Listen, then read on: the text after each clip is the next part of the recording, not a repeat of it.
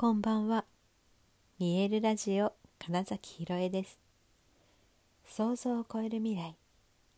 自然はいつも大きな愛で包み込み、真実を伝えてくれるネイチャーメッセンジャーをしております。はい、改めましてこんばんは。2021年12月10日、見えるラジオ始まりました。今日は、えー横になりながら仰向けになって まるでねあの空を眺めてるかのような星空を、まあ、そんな感じで話してるんですけれどね。そうそう急に思い出したんですけど昨日夜ね歩いてて流れ星そういえば見たわと思って。久しぶりすぎてうわうわいやほんとね流れ星ってね流星群の時に見ても結局うわーとか言ってる間にね当然願い事なんてできないんですけど。なんかね昨日のは本当にふわっとね空にね光がスッと通ってあれ？あそうか。星が流れたんだって思うまでにちょっと時間がかかるくらいのねなんか美しい光のうん線をおっぽね、うん、を見たなと思っていやめちゃくちゃなんか上がりました。いい気分ってなりましたけど。はい。なんか最近ね東京でも星結構見えるなと思って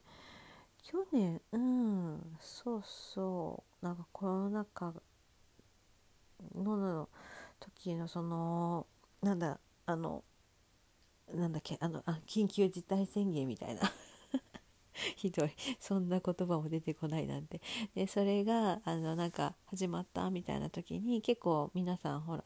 お出かけするのを自粛したりとか、まあ、そのリモートワークが推奨されてとかっていう空気感であんまりねその車が通ってないなみたいな。そういう時期があったんですよ。うん、まあ、ニケさんのお散歩をしててね。いつもの通りがの車が少なくなったなみたいな時にうんなんかねその時にその近くの公園の木々がねなんだろう私なんだっけな雨降っててだったかな多分ねそれこそラジオで話してる気がするんですけどあのすごくその空気がいい感じだねみたいなことを私が言ったんですよね。はい、でそしたらなんかうんそうそう」っつってね。あの車が通ってなくてなんか気持ちいいんだみたいなことをね言ってたんですよ。そうだから排気ガス、ね、いわゆる二酸化炭素が、まあ、あんまり少ないとね植物はそれでまあえーと、それで光合成で酸素を生み出してくれたりとかはしているのでまあまああれですがでもね今二酸化炭素量がすごい増えてた中うん、少なくなった状態でそれでも植物たちは同じように、えー、っと二酸化炭素を酸素にね変えてくれるって思ったらね、えー、っとそのやっぱ車の量が減るだけでもうんと CO2 の排出が少なくなるわけですから多分ねえー、っとね多分あそこで結構少なく実はなったと思うしまあ今その SDGs でねどれだけ環境をその地球の気温上昇をね抑えられるかっていうところを、まあ、今あの世界中の国々で考えているわけだし日本も結構厳しくねもう本気でやろうぜと今言ってはいるわけですよ。それがまどこまで、えーと日常生活まで日本人が落とし込めてるかっていうのはまあ置いといててひとまず置いといてもちろん広がった方がいいんですけどね。なんだけどでもその、まあ、国が国策としてねえーと、その SDGs について、えーと、その炭素の排出を抑えることについて、まあ、真剣に取り組むというふうになったことはとても本当に私は嬉しいなって思うんですよ。だってねどんなにうんどんなにですよ本当。どんなに健康でえ自分自身がね健康に意識して長生きしたいなって例えば思ったとしても、うん、そもそものその地球とかまあ、日本だけに絞ってもいいですけどその地球がね、あの住めない状態、うん、なったら結局は生きる意味というか生きてられなくなっちゃうわけだしね。うん、だったらその美しく、うん、豊かな地球というものをどれだけ残していけるかっていうことが、うん、すごくやっぱり私は大切にしたいいい考え方ですそれはね。で、えーとまあ、そうやってちょっとでもちょっとでもって言って、うん、空気結構きれいになってる感じは実はするんですよ。うん、だからかななんかね星空が、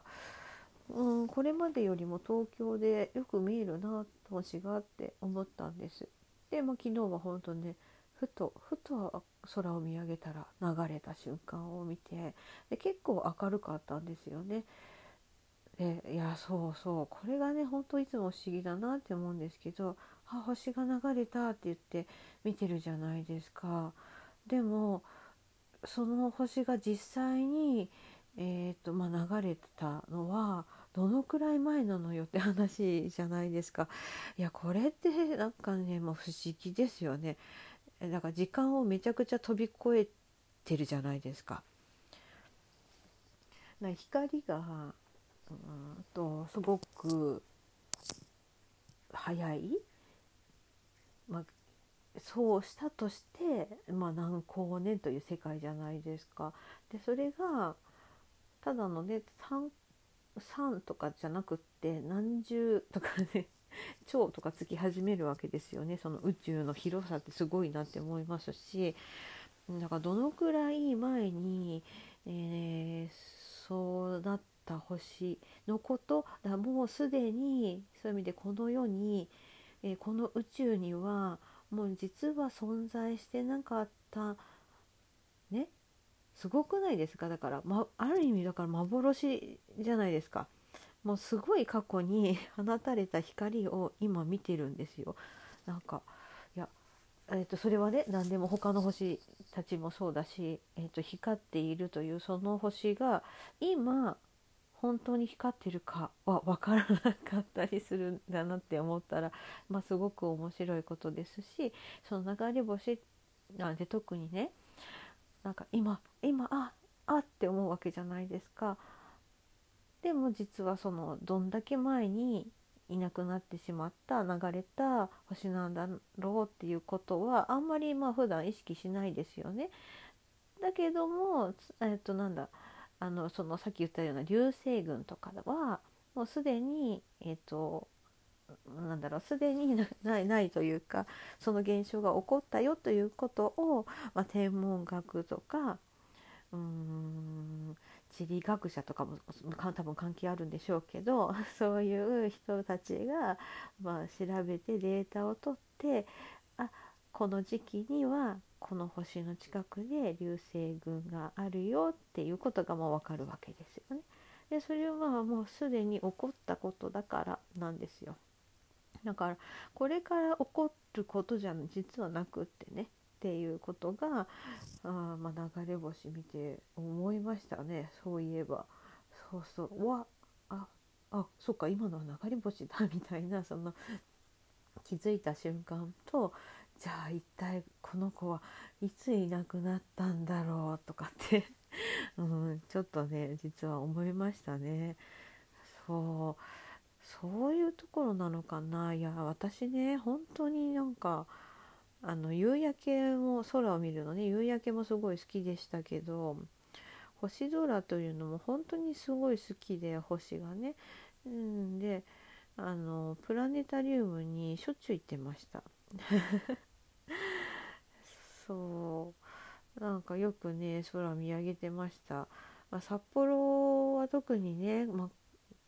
なんだろう明るすぎず空気も綺麗で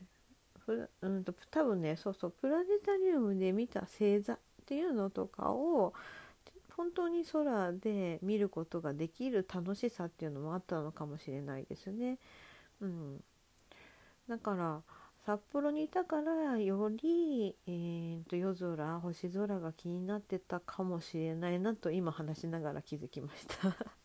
はい、これもしかしてですよ。本当に違う場所で育てたら思わなかったかもしれない。うん。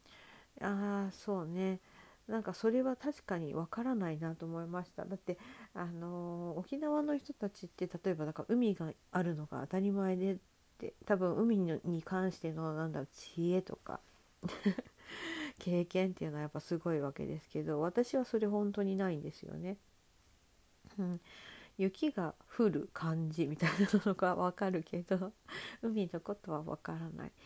そう思ったらねやっぱり自分が育った場所いた場所、うんま、周りの環境それによって、うん、なんか何かしら自分が形成されてるってことですよね。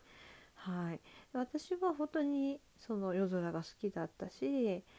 うん星空が好きだったしで、まあ、あと自然が本当に好きだなって思うしいろんなことその辺すごいつながってるなっていうこと、うん、それをね